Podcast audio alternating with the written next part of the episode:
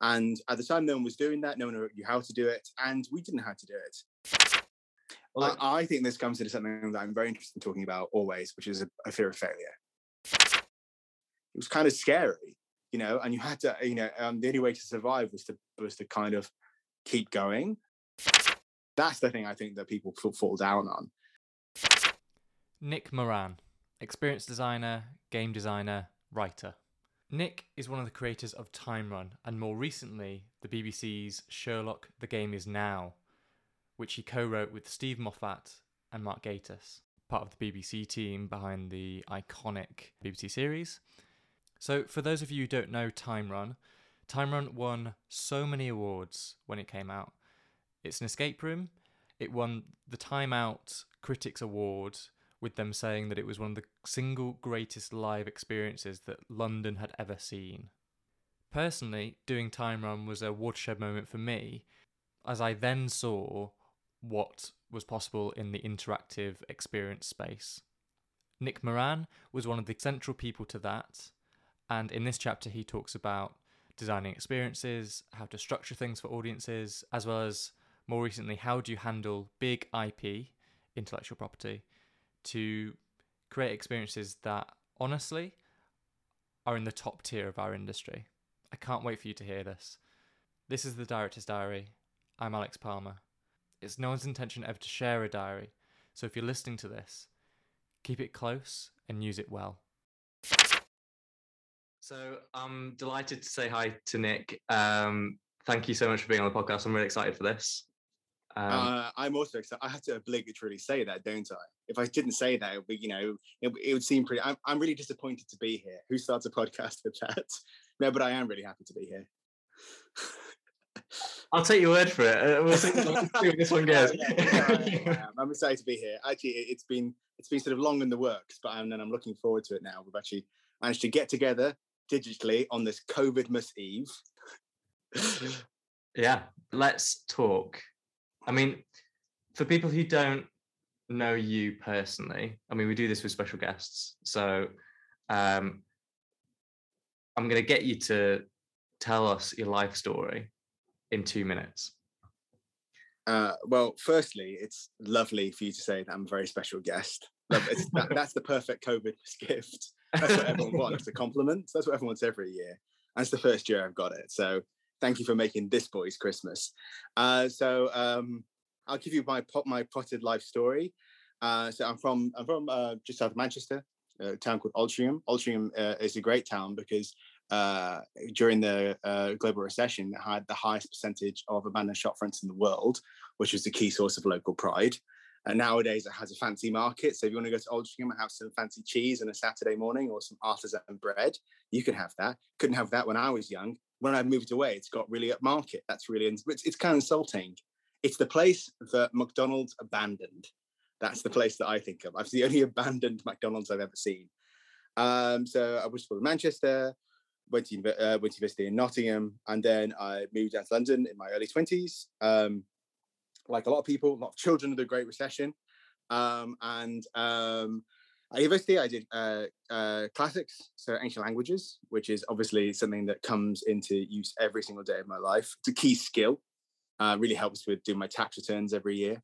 Um, and then um, uh, I went to Central School of Speech and Drama, and I did a master's, which was ostensibly in writing for stage and broadcast media, but in fact, really was about the structure and nature of cinematic and theatrical storytelling and is the single most useful year of my life. And uh, a man called uh, Tony Fisher, uh, who is the then director of the course, is the man that I most think about outside of my boyfriend across my entire life, uh, because the things he say I still use every day, and that is that is a worthwhile student loan gotten. Um, after that, I tooled around in my early twenties, trying a lot of uh, unsuccessful uh, theater meets uh, games projects um, of varying levels of quality from I would say average to abysmal, uh, and then uh, ended up doing some things that people quite liked. Um, in 2014, I uh, co-founded a company called Time Run, which was based in East London. At the time, the Escape the Room world. Uh, for those who don't know, contextually, I build and design um, escape room experiences um, of hopefully good quality. The people people seem to like them sometimes. Sometimes people don't like them, and uh, that is because they have no soul. Um, and um, and um, so uh, at the time the escape the room kind of scene slash industry was very young. It really been a, only around properly, I would say, a handful of years. And uh, Time came in, and we really wanted to make something very different. We wanted to make something that had big bombastic sets, very good storytelling, great special effects. And at the time, no one was doing that. No one knew how to do it, and we didn't know how to do it. But we found someone who wanted to kind of invest in that space, and so we created Time Run, which then existed from 2014 to 2018. After that, uh, together with Steve Moffat, Mark Gatiss, and the BBC, um, briefly the BBC, and then the BBC didn't want to be involved anymore for mysterious BBC reasons, which is the strangest introduction I've ever had. Let's introduce you to these people. Oh no, we're not being involved anymore. Anyway, it doesn't matter. Uh, so we just dealt directly with Hartswood, Steve Moffat, Mark Gatiss, which was great, easiest relationship and work I've ever had with anyone. And we created uh, Sherlock, the game is now, now rechristened Sherlock, the official live game for I'm assuming SEO purposes. I don't have anything really to do with anymore, uh, which is a sort of live action canonical uh, game episode, TV show set in the universe of Sherlock, starring all the people you'd expect: Benedict Cumberbatch, Martin Freeman, um, you know, the usual. Obviously, Mark Gatiss because he, he was there. You know, co-wrote the show. He wasn't there. He refused to be involved. That'd be really weird. Um, and uh, which is still around until this day, and I'm sure will will. Oh, sorry. Well, I don't have COVID, and you can't catch it from a podcast, so don't worry about it. Um, I, I, just have a mild cough. I had a PCR test and it was all clear. Uh, so, uh, Sugar Games now still around to this day left the company in, in 2019, I think it was, and ever since then, I've gone uh, freelance. I've done my own stuff. I've done my uh, Kickstarter. I'm doing launching some other games and some other secret things that are in the pipeline that'll be happening when the market is back to normal, coming soon. I hope. Yeah. I think that was longer than two minutes, Alex, but I hope that's okay. It was, but it was interesting, so I'll allow it. Oh, uh, oh, thank you. If it hadn't been interesting, would you have cut me off at the two? I, I would have done. Yeah, yeah. There's your two minutes oh, done. oh, God, wow. People own with their half-finished lives thanks to your cruelty. um, so there's something. So the reason we kind of started this podcast is to go get at the root and the kind of pull back the curtain, open up the diaries of like the process of making something, like the successes of people, what actually it took to to do it and I think the two minutes there goes some way to that's the kind of broad brushstrokes. But it's kind of it's lines. Uh, just picking out a few lines that you said. Kind of like, oh, we just we found someone who would invest in the space for time run, and I'm, that was quite a flippant like line. But I, I'm imagining that process was long, difficult. No, uh, when when I say that, that seems flippant, but that is absolutely what happened uh, some uh, a person I work I used to work with called Josh Ford. Um, he was literally at somebody's house being like, "Oh my god, wait, we want to do something in this space," and they're like, "We want to do something in that space. Come in for a meeting." And then we're like, "Okay, we want to do this," and they're like, "That sounds great. Here's the money." I like to tell people I've worked with investors, but largely speaking, I've just worked with like one investor on that project and then other investors on other projects in the future. But you know, from my experience, you know, getting investment is a series of amazing coincidences rather than natural skill. Which is not great if you haven't haven't come up with those coincidences yet. But um... no, no, I, I, I can just honestly say that when that the problem thing is is now um, having having done things, it's relatively easy for me to meet people who want to invest in things. It's of course not money part getting to part with money is always difficult. Um, but the more you've done stuff, the more easy it is. And it was lucky the people I'd worked with at the time, you know, I was 20, I was 26 when we started Time Run, 26, I think. Yes, yeah, something like that, 26, 27 maybe. And the but the people I'm working with, they'd worked in different levels of events, like Joshua I'd worked with, had worked in uh, across festivals and all these things for a good 15 years, you know, and it it took him all that time to be at that time that he could have that coincidental meeting. You know, all these things are a matter of luck more than anything. And also, talking to people all the time about you what, what you're trying to do that's the thing i think that people fall down on because even now i'm always like uh you know i go to i go to i quit to i don't know my, my brother is having a gathering with friends in the pub and they're like what are you doing i'm like well this is what i'm doing this is what i'm doing i'm actually looking for money at the moment if anyone is interested in this on this project. You've always got to be you know those projects and obviously now kind of funded in that way but you know you've got to be be looking all the time to have people help get your projects into reality because also it may be someone someone says actually i've got this amazing space um, that needs something right now. In fact this venue that we've recently got in london we're planning to do something next year is just because i happened to meet someone and I, I was saying i'm looking for a space at the moment. Do you have any you know? And i just keep kept on asking people. The thing about people you've got to be always open to just asking people whether they have things and being open and being honest about what you're looking for and also knowing what you want. And i think that's one of the things that i think holds back a lot of people in this industry not being honest with people they meet and always being like i've got this thing it's to be amazing rather than also being a little bit vulnerable and being able to give away that i'm putting together this project and i'm looking for this missing element right now you know i'm looking to, uh, on this various projects i'm looking for um, a friend of mine's doing this project in the US. Amazing escape room stuff that he's doing across the US. Really project with loads of money. And he's looking for a producer. And so all I started doing whenever I meet people in these kind of events, I'm like, hi, do you know anyone who's a good producer, by the way? Because I have a friend who has an amazing project in the US that might be really exciting. I haven't found anyone yet, but that's the only way I know how, which is constantly asking, constantly being open, and also constantly giving away a little bit of yourself, which you've got to do. That's the thing I think about that stuff. So on the investment front, I mean, even now, you still have to ask people, you still have to be open, you still have to have that sense of knowing who you are, what you want, and where you want to get to. And in terms of that initial conversation, I do you have a figure in mind? Okay, we're 30 grand short or whatever we need, or like are you just looking for investment as a kind of blanket and then the kind of details are worked out later? I mean, it depends project to project, doesn't it? I'm not, I'm, I'm but um, often it's just you're looking to meet people who might want to partner with you, who might do lots of different things. And investment can come in different ways, shapes, and forms.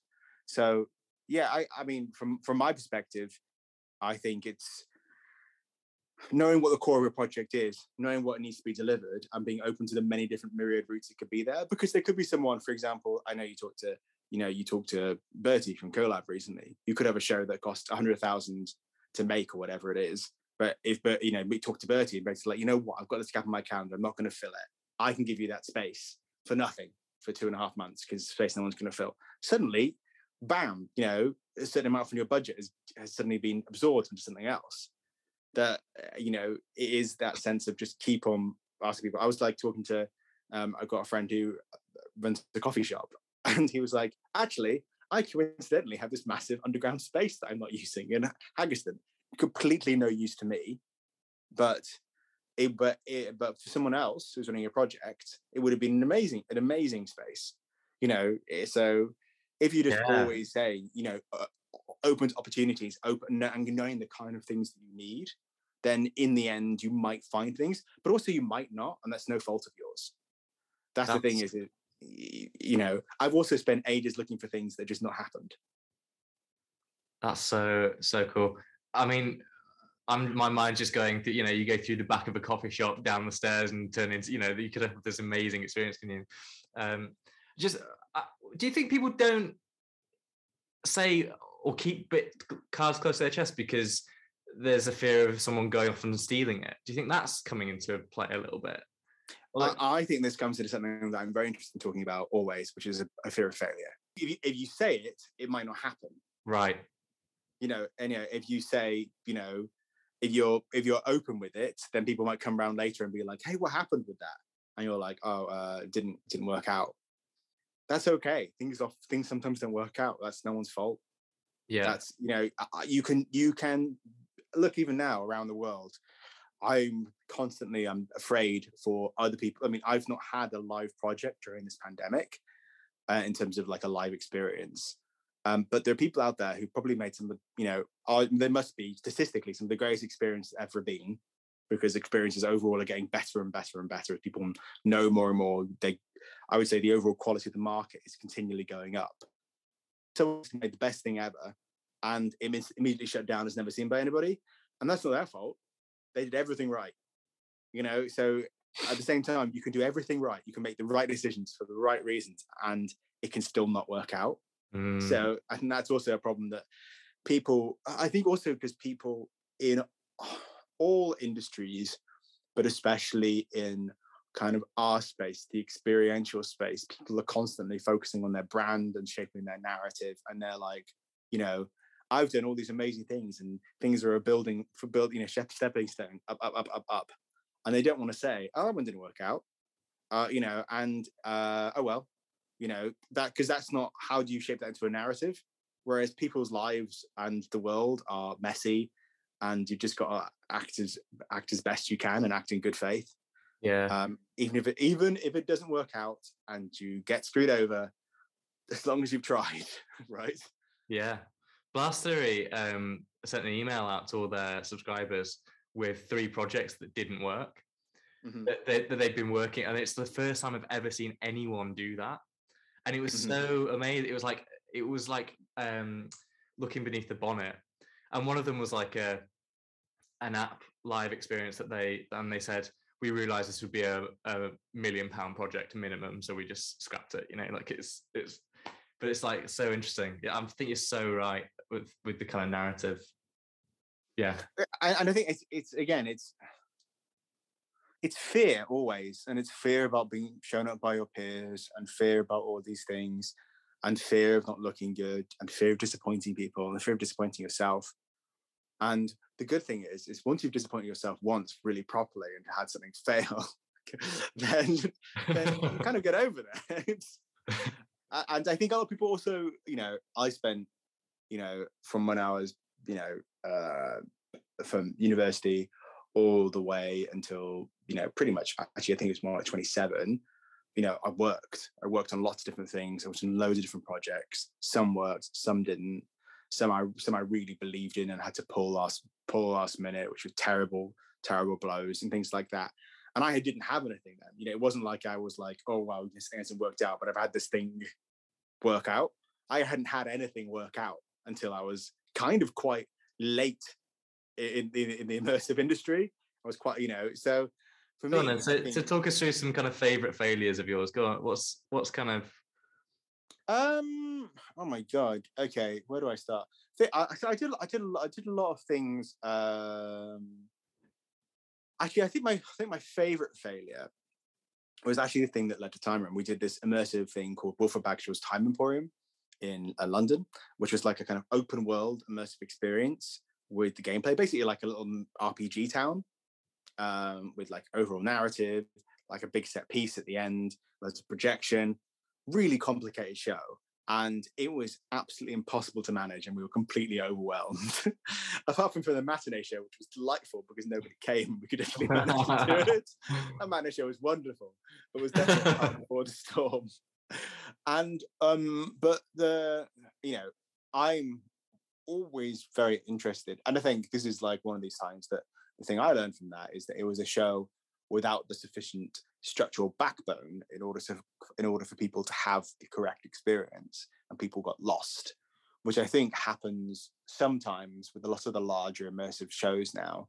If you look at some of the um i would say some of the weaker more recent secret cinema shows rather than some of the the stronger ones um then they're, they're ones that people can get easily lost and you have no idea what's going on. You have no idea what you should be doing. You have no idea what the good experiences are Whereas, for example, I think recently, I, I think it was probably three, four years ago, they did Doctor Strangelove.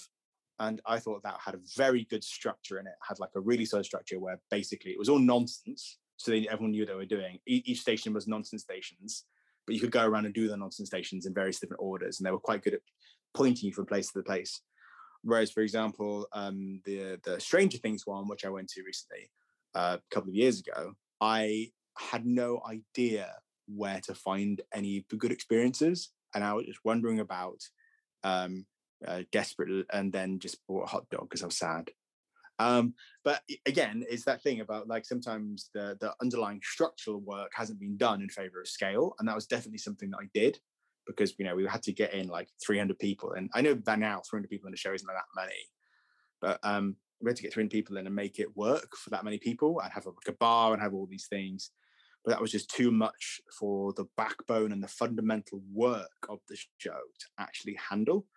But I mean, that was the thing. You know, to be honest, when we started said we wanted, you know, many people wanted to do time run, we literally just said, well, we were planning to reskin for Bagshaw's Time Emporium and make it into a like title escape room thing in that style.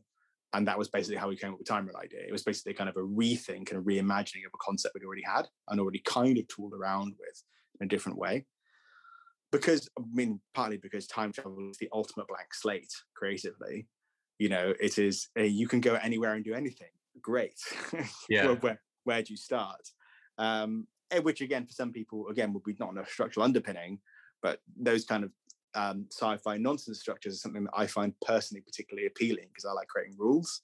Yeah. You know, how does time travel work? Well, you know, all that kind of stuff, and then suddenly you know what the creative is because the structural backbone is in place. But yeah, I mean, that's kind of one of my those. It But also just like like some like small, not anything big in that way. Things like you know, I was a freelancer, you know, doing like a freelance writer and uh, video editor, and that was a tough world of having to ask for you know ask for work, get work, scrabble around. It was kind of scary, you know, and you had to you know um, the only way to survive was to was to kind of keep going. And I think that's kind of gave me, you know, when I when I left Time Run, I kind of had that attitude again, but I'd already been tooled for it. And I see a lot of people who've, especially in kind of um, the video game world, where I've got a lot of friends and they become freelancers and they're very afraid. You know, I'm this kind of strange uh, classic video game industry of extremely cocky and extremely vulnerable, which they then use as a toxic cocktail to um, narcissistically talk about themselves.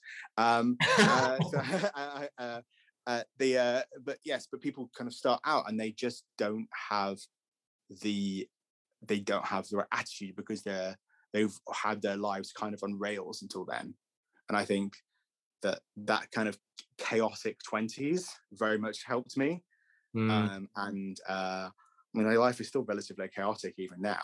But you know that that kind of you never know what's going to happen, and it's not all your fault. It's kind of a key principle that I have right now. Yeah, I like the philosophy of that. Um, I'm, I'm wondering whether, for those who haven't been to Time Run, um, and and haven't, for for me, um, Time Run was a real changing point when I went to do it in terms of what.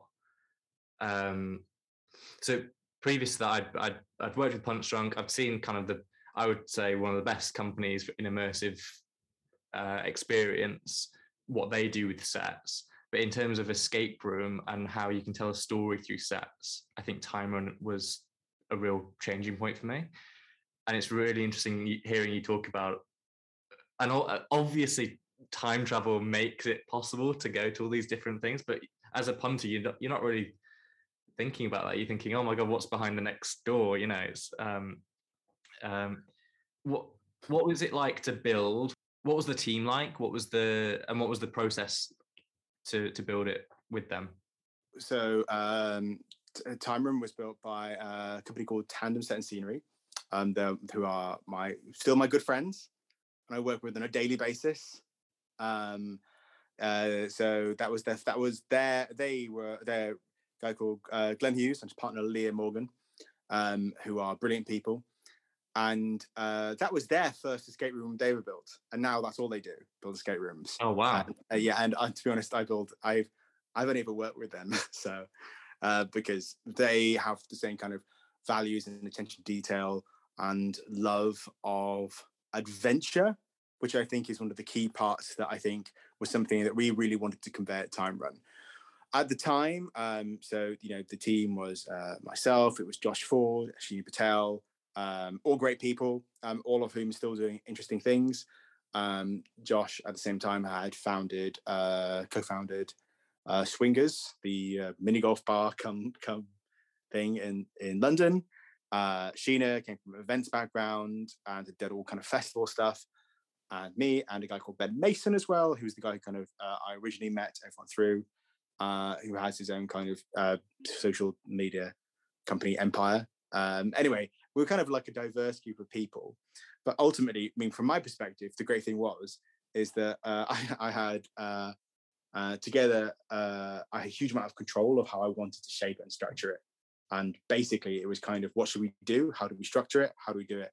And it was necessary. I mean, I wanted it to be from an experiential point of view, an experiential storytelling point of view, just in, incredibly clear because I was very afraid at the time of losing people, and that's for me like always been my ultimate fear. And um, the, I still work sometimes with a guy called Dean Rogers, a great guy. He's one of the co-founder of the Crystal Maze. He works a lot of stuff and like experiential as well. Um, and uh, so um, and and very much wanted to shape it so that it was uh, sort of a classic three act structure, classic classical paradigm, you know, simple desire, obstacle, solution, storytelling, something anyone can grasp. And the sets told the story, something that that you could go in, listen to nothing, and still understand what was going on. Yeah. And it was that kind of like again, because I've been to all the immersive shows, and I was always very aware that because I went with you know a lot of my mates, you know, they're not from a theatre background, they don't really like going to theatre. You know, they're just normal, you know, pretty. They're not they you know they're intelligent people, but they're not you know theatre people. They're not immersive people. They'll just go because it's a cool thing to do and things like that. And they would go around and be like, oh, "It was great. I had no idea what was going on." You know, and and for me, that was like the one thing that I didn't want. I did. I that was the one thing I didn't want to happen yeah is I wanted something where you could you understood why you were there the whole time. You were given a role and status within the universe, which made sense. This is something that I get very frustrated with across games and experiences. Is that they're like, you are uh, the police and you have come to dismantle bomb. I'm like, I'm not the police. I'm Janice from accounts and I've had a really bad day. You know, you know, I am I'm Steve. I am an off-duty firefighter and I'm really tired because there was a big fire last week and I still haven't physically recovered and my my legs given out. You know, you want to be able to be like, you've arrived and you're you. Yeah. That's your status. You're you. But where are you in this universe? And how do I make you understand your role and what you have to do within it? So that's kind of why there was this like onboarding part, which was acted at the beginning. Uh, for those of you who haven't been to Time Run, which I'm sure is lots of people because it's closed in 2018. um, uh, and uh, you know, I'm assuming you know you've got you've got a young hip audience of uh, Gen Z TikTokers. Absolutely. Uh, yeah, exactly. They were just they were just they're all dancing to this to this audience this, right yeah. now. Yeah, which um, in portrait, which is an incredibly restrictive way to dance, but TikTok is a confusing and terrifying place for a man who's 35 next week. Um, so there's an, so there basically there's there's there's uh, a briefing room then uh, a kind of hall of doors, infinite doors, where like lots of different lots of different kind of places.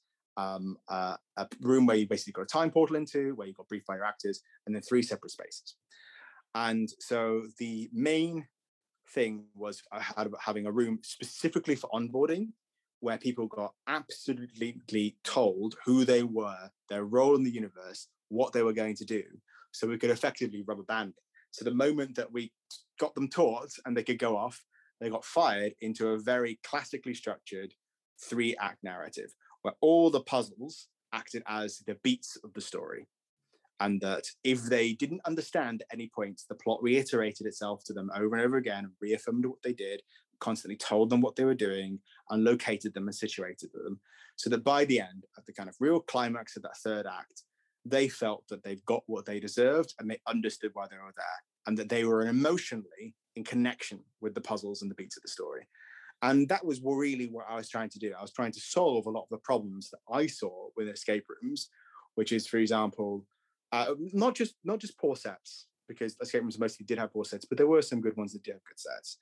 Not in the UK particularly at the time, but across the world. But it was more that people didn't think what the audience's relationship to the experience was.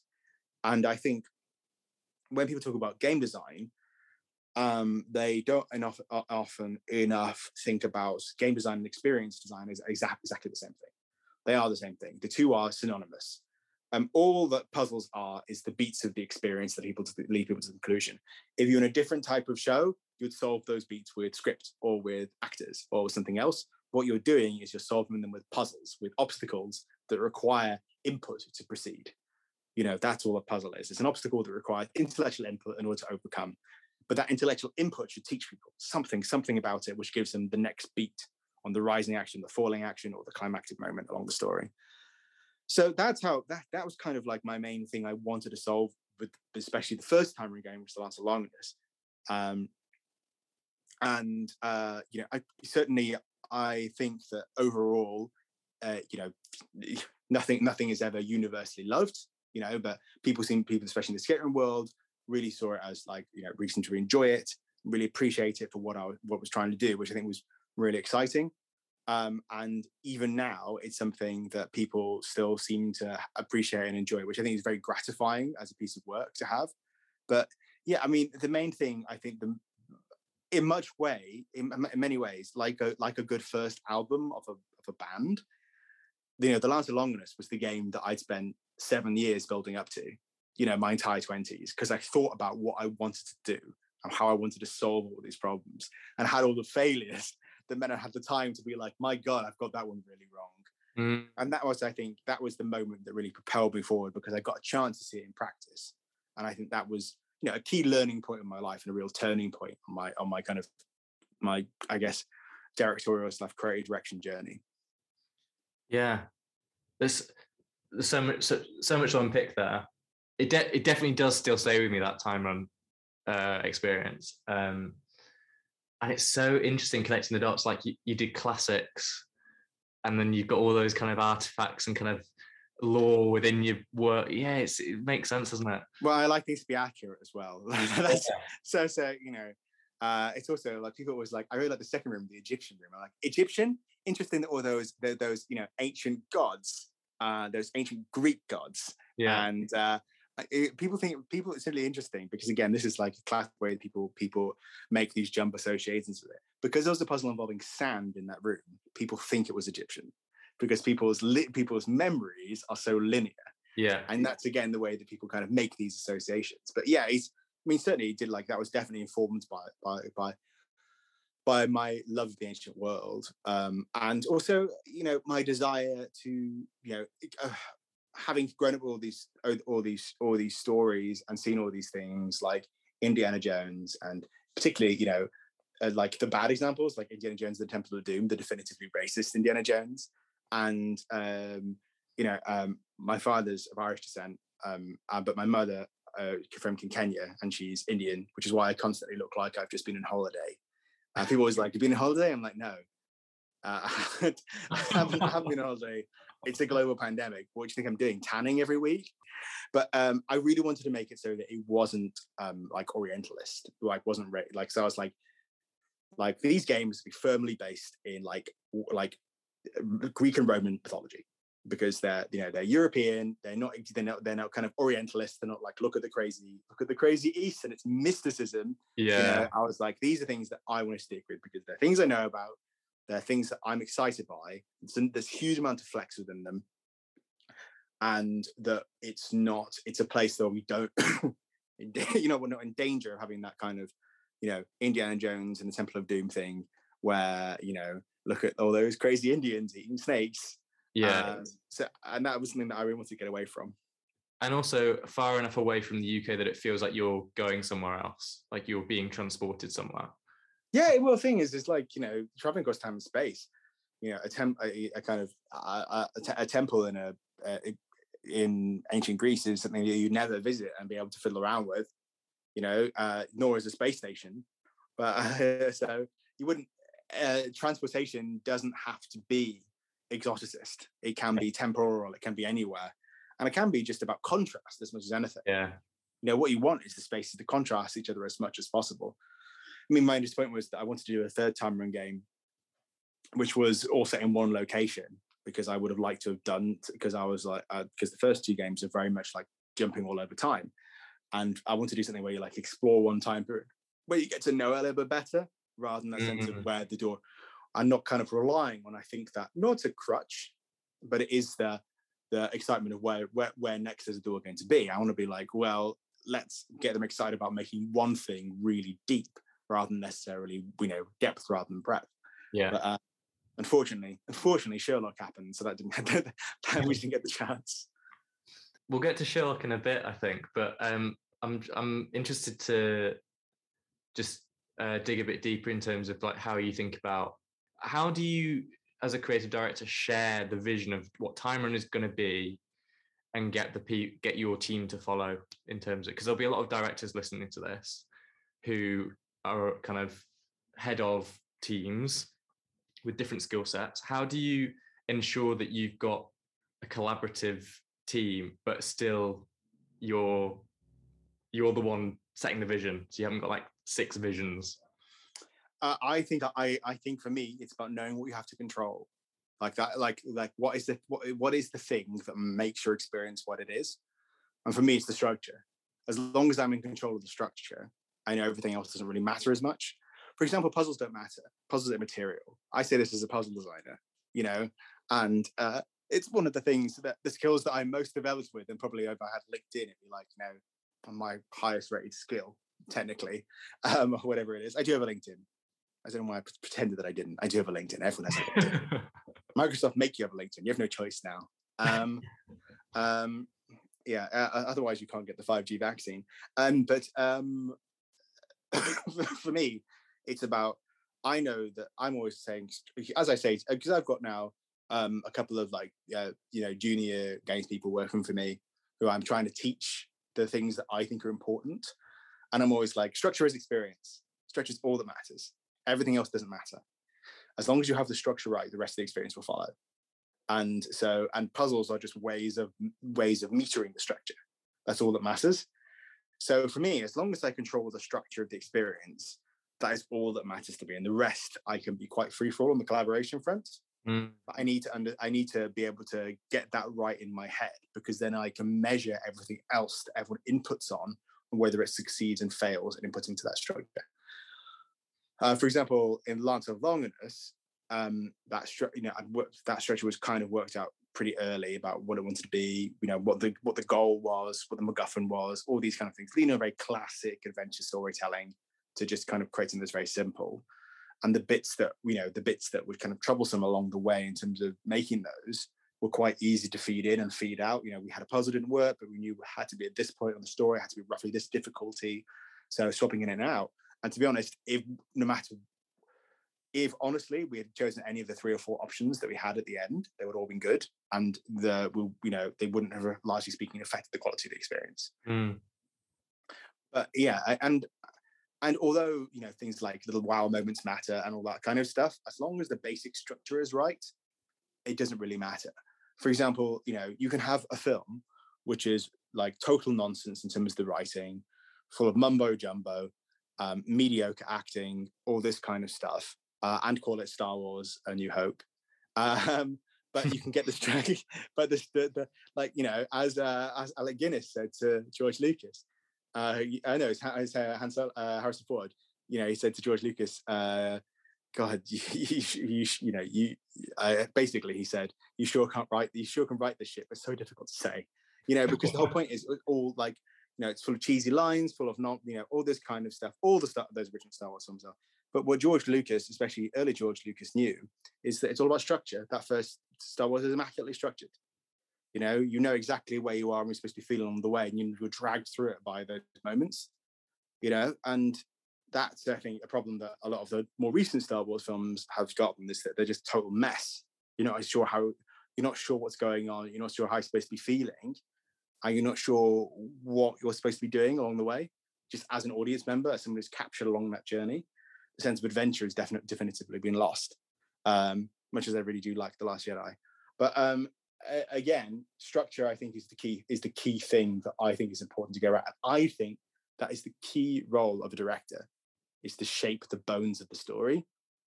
And, and how do you do it? How do, how have you learned to do that? Then for, for kind of let's say you're speaking to someone who's just graduated uni or sees himself as an emerging director, how do you start thinking about structure?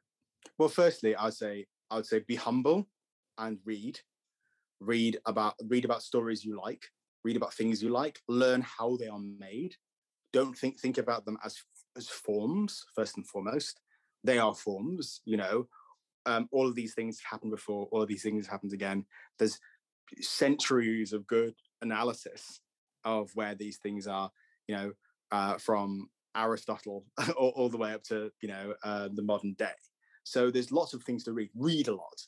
Read a lot about understanding how you break things down, have a toolkit about how you break down things you admire, know how those kind of things are made, and then try and make something in the shape that you'd want to do and be like, right, this is the shape of the thing I want to make. How do I then, right, how do I then clothe it and build up the thing from scratch?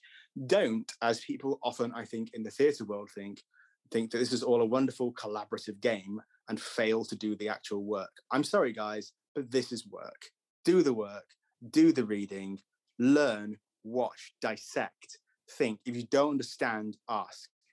If you don't understand how something works, then then re- research the internet, mm. find out, watch video essays, whatever, but work out how things are done and then do the works, make it work. Why does Rope by Alfred Hitchcock work? Why is that a good film? Well, because Rope is in the ironic paradigm, where the ultimate pro- the thing is, is because the audience knows something, the characters don't. And the moment that the film, the, the the the the characters know what we know, the film is over. That's it. So then you're like, okay, great. I can do something. I can make a show on that where the audience are in the know and none of the actors are. What a great piece of tension. And that's where the tension of the thing comes from. So again, it's like know how to create these basic pieces of narrative tension. It's not hard. It just it is work. And I think mm. that often people get in love with the show more than they do they get in love with the the critical theory of how to understand why a show is good. Yeah and I think that that that's a, that's a that, that that's a problem. I think. Uh, it reminds me of a book called Into the Woods by John Yorke, which mm-hmm. basically talks about. I think he says that it's a five acts. Like every story is in a five act. You can place any story you like in five acts. Um, it's and it's the kind of same thing as um, you know, classic twelve act of a hero's journey, isn't it? It's the uh, what's his name? Hero's Journey guy. Uh, uh, the Hero with Thousand Faces was was Campbell, wasn't it? But um, uh, anyway, it is Joseph Campbell. Yeah, I think it is. Hero's, yeah, yeah. Um, well, the thing is, is like, I don't even I don't even think you have to be you have to be too compli- You don't have to be too complicated or too clever about it, because I think that's also another another thing that I know that I think that most experiences work best on a classic three act structure. Yeah, like a cinematic three act structure, and that's very easy. Like it's really easy, and ultimately, I know how to do an experience in that way. So yeah. therefore, I'll I'll stick with it. And you can make it clear that you can make it cleverer and things like that. But I'm I'm like I know this works. I know people like it. I like it as an audience as well, and I want to keep it simple. And the great thing about three act structure, it really doesn't have that much to it. You know, inciting incident, first act leads to a decision. You know, rising action as that as the consequence decisions get harder, you know falling action up until the point of uh, basically this end of the second act turning point with a kind of point of higher understanding leads to a climax on the end. That's it. That's really simple. Like it's like two sentences you can yeah. you can build an experience based on that. Um so it's easy to build something that's very very simple around a very simple structure. And i would say people you know shouldn't walk before they can run as well like i built I, I built two games at Time Run. I built Lance Longinus, which is very simple underneath, and got Celestial Chain, the second game, which is ultimately incredibly complicated. And that was based on like a that was a five act structure. So like the the two ultimately were like very very very different games. But I was like, I've got to make sure I can do the simple thing in this space mm. before I do so, before I do something complex. And I think again, it's about being like being again, it's it's it's it's the work. I meet a lot of kind of young, like young um, game designers in my space and kind of like like space. And they're like, I want to do something different. I want to do something different. I'm like, doing something well is doing something different. Doing something good. Most things, by the definition of the law of averages, most things are average. Yeah. Doing something good is good. You can, you know, take take get know, know what you can you know get get good at what you can do mm. then take risks. Don't take risks from the word go. That was something i that was again a mistake that i made in a lot of my 20s is i was like i want to try something different that no one's done before. But that did give me a lot of learning so maybe also i'm maybe i'm also wrong. Yeah. Uh, it's again be prepared if you're not if you're not going to nail the basics you might find yourself floundering. Mm. that's you know be be careful but also be bold but also be great. Be everything how do you care for your audiences? What what what do you mean by that? Is my question. Um, how do you how do you take care of me as an audience member in your spaces? How do you design an experience that makes me know where I am in the plot, um, know that I'm safe, know that I can ask for hints without it feeling like I'm cheating? How do you curate the experience? I, I mean, the, the good thing about it is that escape rooms are naturally audience focused. Anyway. They Mm. are not like an immersive sh- immersive show or you know something like oh sorry um, something like Punchdrunk or one of these large kind of scale um, audiences where there are so many people that people can get lost. You know, there's a natural low um, high. I forget, what, but there's a very good ratio of staff to person in, in a way that is not whichever the correct way of phrasing that is, Yeah. the ratio the ratio is very favorable to the consumer yeah. um, and so people can't really be forgotten because there's someone watching them the whole time and taking care of them it's much more difficult to have a bad experience in an escape room because Mm. someone is employed to watch you and to care about you and to give you hints when it matters um, so it doesn't f- the things that i don't want to do i want to do largely speaking because i don't seek to create large footfall events. I'm phrasing this quite carefully because I do I'm doing something which is larger footfall than I normally do. But um, I do, still ultimately the staffing ratio will be very good. Like I I like to be able to keep that control of the experience because I'm afraid of losing people because. Uh, again, I go to a lot of these experiences, the large scale ones, and I don't look at the people who are really engaging. I look at the person who's like nervously eating an ice cream in, in Secret Cinema and be like, I'm just eating ice cream because I know I can buy an ice cream and that's what I know I can do. And who's like afraid of being acted at, things like that. Mm, Uh, so I, there, are- there, I mean, there are things that also. So I would say, firstly, there, are- there f- from to go back to structural things. Um, a lot of it is also about status, which is how you care for your audience. Know who they are within the world. Um, make them aware of who they are in the world. For example, um, in any escape room, the structure is ultimately that they are they have to come into this world where they don't know anything and come to a point when they know everything at the end. So that means they are they are they have a role within this world, but they are not of it, and they ultimately are green. They don't know anything. They're not experienced. You know, they're not hotshot detectives. They're the guys whose first day on the job, right? They have to be mm, um, because otherwise they wouldn't have to be explained to what's happening, you know, where they have to be, all that kind of stuff. So let's again let the structure of what the experience has to be dictate who the people are. So you know, all these rules have to be in place because people cannot know anything before they arrive. All this kind of stuff. So, for example, at Time Run, you're just yourself, and you volunteered for a journey across space and time against. Which is, I mean, personally, as the um, Aubrey, who was your host, was like, "That's very stupid. Time travel is incredibly dangerous." You know, uh, uh, you do have your wills in order, of course, is a really great question to ask everyone at the beginning. But um, it's it's it is about making sure that people understand that you know again, and th- and also about status of the actors. This is an important thing. Uh, the a- everyone in that world that you meet has to be very high status, so that they can they can convey things to you, and also that you can be like, I don't know anything, but these guys know. You know what's going on. So it's about providing different characters a varying level of status, and then having one which is close enough status to you so you feel comfort with them.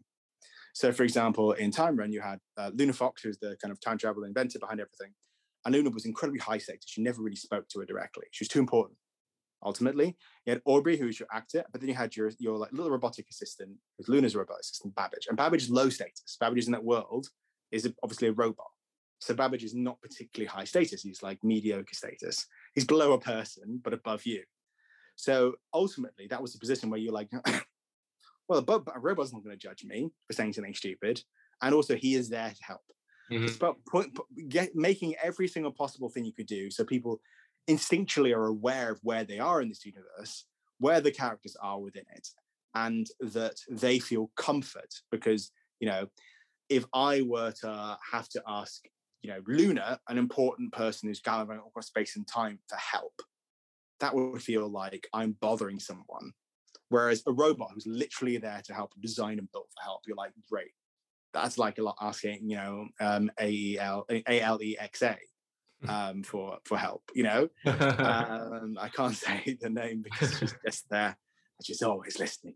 yeah. Um, but yeah, it's again, it's about it's a lot of it is about status. But a lot of the problems that uh, most of the shows face, um, uh, I don't think most things I do face. And when they have done in the past, it's because I failed. So for you, let's let's not talk about time run, but what in general terms, what makes a really good escape room for you or a really good immersive experience? What are the kind of hallmarks? Um, I have to know what I'm supposed to be doing the whole time. Mm. I have I can't just be I can't I have to have a specific role in the show. Otherwise it shouldn't might as well just be a theatre show. I have to know why I'm there, what I'm doing. Um, there has to be this sense of adventure to it because ultimately it's kind of a cinematic adventure format. You know, it, that's kind of what the format is. That's the reason why it leans so heavily on the tropes of cinema.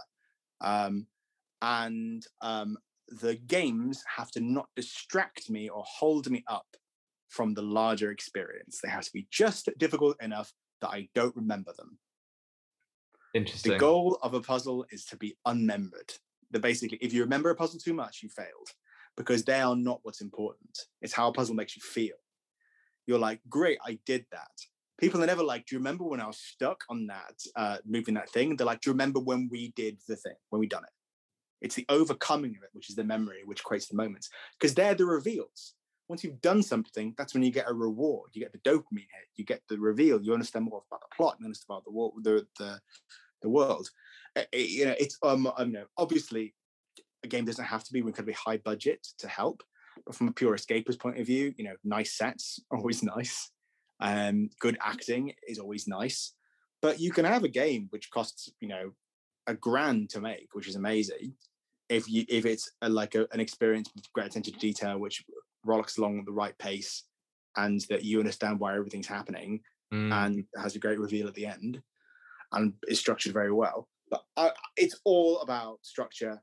It's all about pacing. It's all about flow as well, because again, that flow state, that kind of mythical state where you're in the moment, everything is going well, everything makes sense, and you are just purely existing for what's in front of you and around you.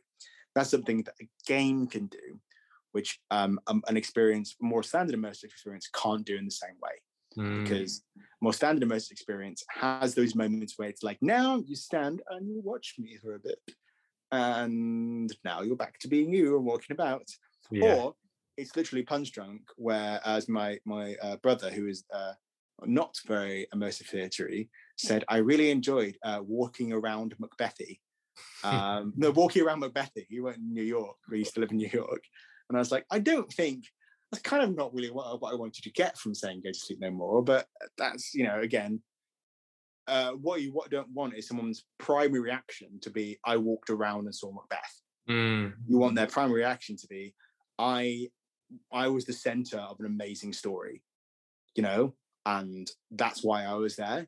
And I helped see it to its conclusion. Yeah. And unless you've done the kind of structural work or structural underpinning, you don't you don't get your audience there. So interesting. I don't know if you can talk about big IP on your. on Yeah, your- I can. I can. Yeah, your- How did that happen then? How did the how did Sherlock come about? So that did they come to see Time Run? So the BBC came, the BBC events department came, and they they and they uh they then brought the Sherlock team and were like, come and look at this. And they were like, hey, do you want to do Sherlock? And we were like, okay, sure, why not? But the main thing was was having a having ha- again, we were had a product in the market that had widespread appeal that people came to, and then the opportunity came get like kind of arose by that quite organically Hmm. but it's also because we were quite ahead of the market at the time. You know, there's now nowadays there's loads. I mean, I don't know how au fait your audience with the escape rooms. The escape room market's amazing. There's so many fantastic games around the world, brilliant games. Some playing with incredible structures and doing fantastic things. The last thing I did before lockdown, as I went um, to Athens with some escape room guys, and we played, played uh, escape rooms in Athens for like four days. Played like 30 or something like that. I don't know how many it was. But like Ath- Athens is an amazing market, puts the UK to shame. So the UK, you know, uh, uh, it's not really a top tier escape room market. It's a good market, but it's not a great market. But mm. um, other places around the world that's got some amazing stuff. So yeah, Well, it's worth. where are the leading lights of escape room then? What Greece? Um, um, people say Barcelona has really good stuff. I've I, I've not been to any of the ones in Barcelona. Um, the Netherlands has has um, arguably the you know the top game in the world, the Dome, um, or at least like one of the most rated games in the world, which is amazing. Um, uh, Athens has lots of fantastic games. I personally would really rate to Athens because uh, I like Greek food and the city's great and you can have a great time and get a bit of classical sightseeing at the same time. Perfect holiday. That's get a bit of modern culture and a bit of ancient culture. What a time! And, it, and it's cheap, and you can get an amazing um, Airbnb house for like seven people. Um, it's fantastic. It's really, really great. So I would say your first trip should be to Athens. And if you are going to Athens, hit me up on Twitter and I will tell you where to go. In particular, I would say you guys should go to Lockhill the Asylum, which is one of my favorite games in the world, um, which is amazing. I like horror games quite a lot um, because um, horror games do because horror games naturally have to be about an audience and about how how they feel along the way. It makes people do a lot better work on the underpinnings of how people feel and f- make focus their experience on the audience. So I would say overall horror experiences are better than the average escape room experience, but there's some really good horror experiences there. But play Lockhill, the Asylum in Athens, that's my favorite one there. But also you've got like the Paradox Project games, which are like three, each one is three hours long, I think, three hours long. And they're absolutely fantastic. One's like an entire sprawling Athens townhouse and full of amazing secrets. Uh, Paradox Project 2 uh, if you are going, which is fantastic. Uh, the guys there, the lads behind Paradox Project, are also really great guys, really humble, really nice. So yeah, there's loads of the Athens. Athens, go to Athens because it's a great city and also a great escape destination. Insane. We're talking about Sherlock, and I think I, Yeah, I think I Let's just double back into Sherlock. Uh, so, so they they come and say, yeah, come and build Sherlock. What what were the initial conversations then? To like, did you have kind of full, full reign in terms of what you could create? What was the what was the we very much we very much co-created it with um uh Stephen and Mark. Um Mhm. so that's Steve if you don't know Sherlock, that's uh, Steven Moffat and Mark Gatiss, who are the co-creators of the show. And I um I know a lot of people who work with IP and talk about working with IP in the escape room world and across other stuff. And people always say, Oh, you know, what's it like working with IP? And I say, kind of, my experience is very unique because Hartswood, um, who own Sherlock, um, are a small, produ- not small, but they're a production company. You know, they're Sue Vertue, um, Steve, Mo- uh, Steve Moffat um, production company, and they own the rights, right? They just own the rights to Sherlock. So you don't have to work with the BBC. You don't have to work with big IP holders. You don't have to work with some, you know, third party. I'm the IP manager for Sherlock, and um, I don't really understand the show, but it's a signing part of my portfolio, so I get to say what the brand values are. Um, you know, they understand the show because they wrote the show. So it was a very privileged and very lucky relationship with some very intellectually generous and very nice people. Um, and I have done some other stuff with IP since, and it is much harder because they it was lucky there was no barriers. You know, if we were like, "Can we have this?" They were like, "Yes," or "No," because they knew. You know, and uh, Sue, who's uh, the head of the production board, is amazing. One of the, you know, obviously she's kind of world class executive producer of massive budget shows and all this kind of stuff.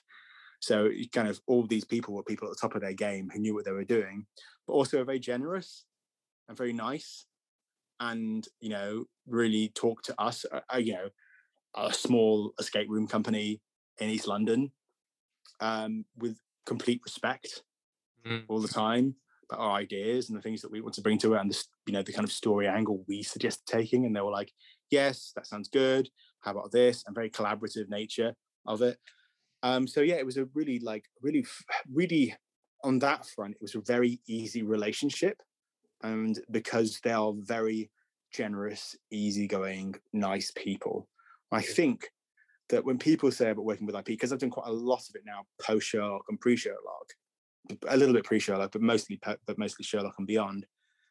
Um, you'll be lucky if you get that relationship. Just generally, you're not going to, you know, if you want to do, um, you know, uh, and, also like not all IPs are born equal. For example, you know, Sherlock people want to do because Sherlock at the time was the big, you know, one of the biggest shows in the world, one of the biggest shows in the UK certainly. But if, like, say, for example, you know, you want to do uh, Babe Two Pig in the City, um, which is a very excellent piece of IP and a fantastic movie that uh, for uh, all the family alike, which I personally love. Um, it's not going to have the same pull, or much more difficult to get funding about. People have to about IP. I yeah, don't know but, about I mean, you know, but again, you know, uh, uh, on the uh, on the flip side, um, if you want to do like a Mad Max escape room, that's you know much more marketable. Even though George Miller, who did direct Babe Two Pig in the City and Mad Max, um, it's obviously his inferior work compared to Babe Two Pig in the City. And if I got him around the table, I'd be like, George, I don't care. Give me Babe Two Pig in the City. you can that's the combine them. I- mean, look, look. If, if I can get George around the table, I'll be able to. I'm sure I could convince him. Um, I've got a lot of. I've got a lot of love for that little pig. Mad Max Lost in the City. yeah, well, yeah. You, you know, I mean, the word pig has to be in the title, really, for it to have value, and I don't know where it goes. But um, so yeah, it's. I think the the working with IP front is very much about how much gatekeepers are between you and the actual people that matter.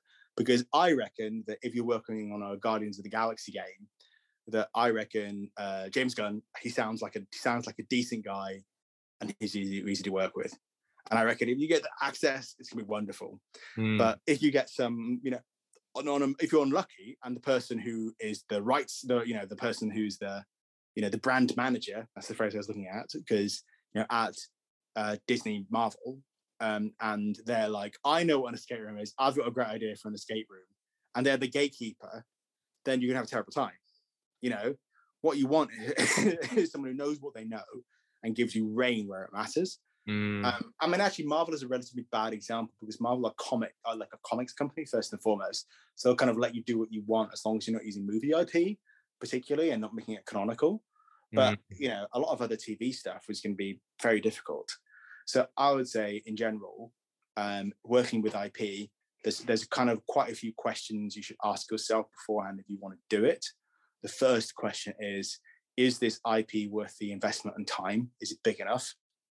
Um, the second thing is: Do I have enough access to make the kind of experience that I want? How do you know um, if it's worth it? How do you? What's the calculation you would do? Um, I I go in a simple simple thing, which is uh, do I care? Because you only have uh, you know if you don't care from the beginning, then you can't do it, and you have to care quite a lot because every step of the way will chip you down because it's a lot more it's a lot harder working within someone else's constraints. You know you don't have that. You have a, you, you know your freedom within that, but you're you're holding someone else's baby, and of course you care about it and want it to live, and you want to be fed, and you and you care about it as you, you know, as another another live entity, but it isn't your child. You don't love it in the same way. So it is that kind of sense of you got to know, you got to be, a, you've got to really care, really want to do it. Um, and you know, Sherlock was something I definitely really wanted to do, and it was, you know, two long years, more probably of my life. So, and I'm glad I did it. But um, if you know, if if for example it had been Doctor Who, a show that I despise, um, then I would have rather knifed myself in the eyes. um, uh, uh, but um, again, it's like that thing of like I, I because partly, and I, I part of the reason that is that I know how the I know how hard the BBC are to work with other Doctor Who as Mhm. well. I know they're difficult. I know they are very notorious, you know, because it's one of their few IPs that they kind of own actually themselves. They're very precious about it, very difficult. The rights of all the characters split over loads of things. It's hard. It would already be hard, and it's not controlled by a company or a small. You know, you can't get to the creator because there is no creator. So therefore, already there are so many barriers to get to a creative decision that it's going to be very hard. Ideally, you want something that's big, exciting, and that you have as few barriers to creative possible that you think is marketable, because it still translates. You know, you still have to market it another problem that people face is that people think that um, IP is a kind of panacea. That you know they're like, oh, you know, my sales are uh, I have fifty two percent occupancy, and at if I had, I'm trying to think of uh, which uh, which is a good example. Um, if I had, uh, you know, I don't know, Cowboy Bebop, great great show, not the Netflix one particularly, but the original anime. Um, then uh, I'll be able to get 62, you know? But the thing is, is IP turns people off as much as it turns people on. You know, again, a Doctor Who escape room, um, uh, which there is. Uh, Escape Hunt have the IP.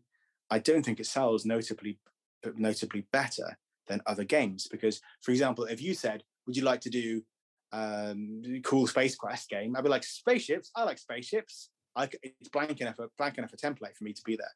Whereas if you said, uh, um, you know, said to me, "Would you like to do Doctor Who game?" I would be like, "Oh God, where's the knife?" And he still straight into my eyes. uh, my eyes have not had a knife in because of Doctor Who in minutes.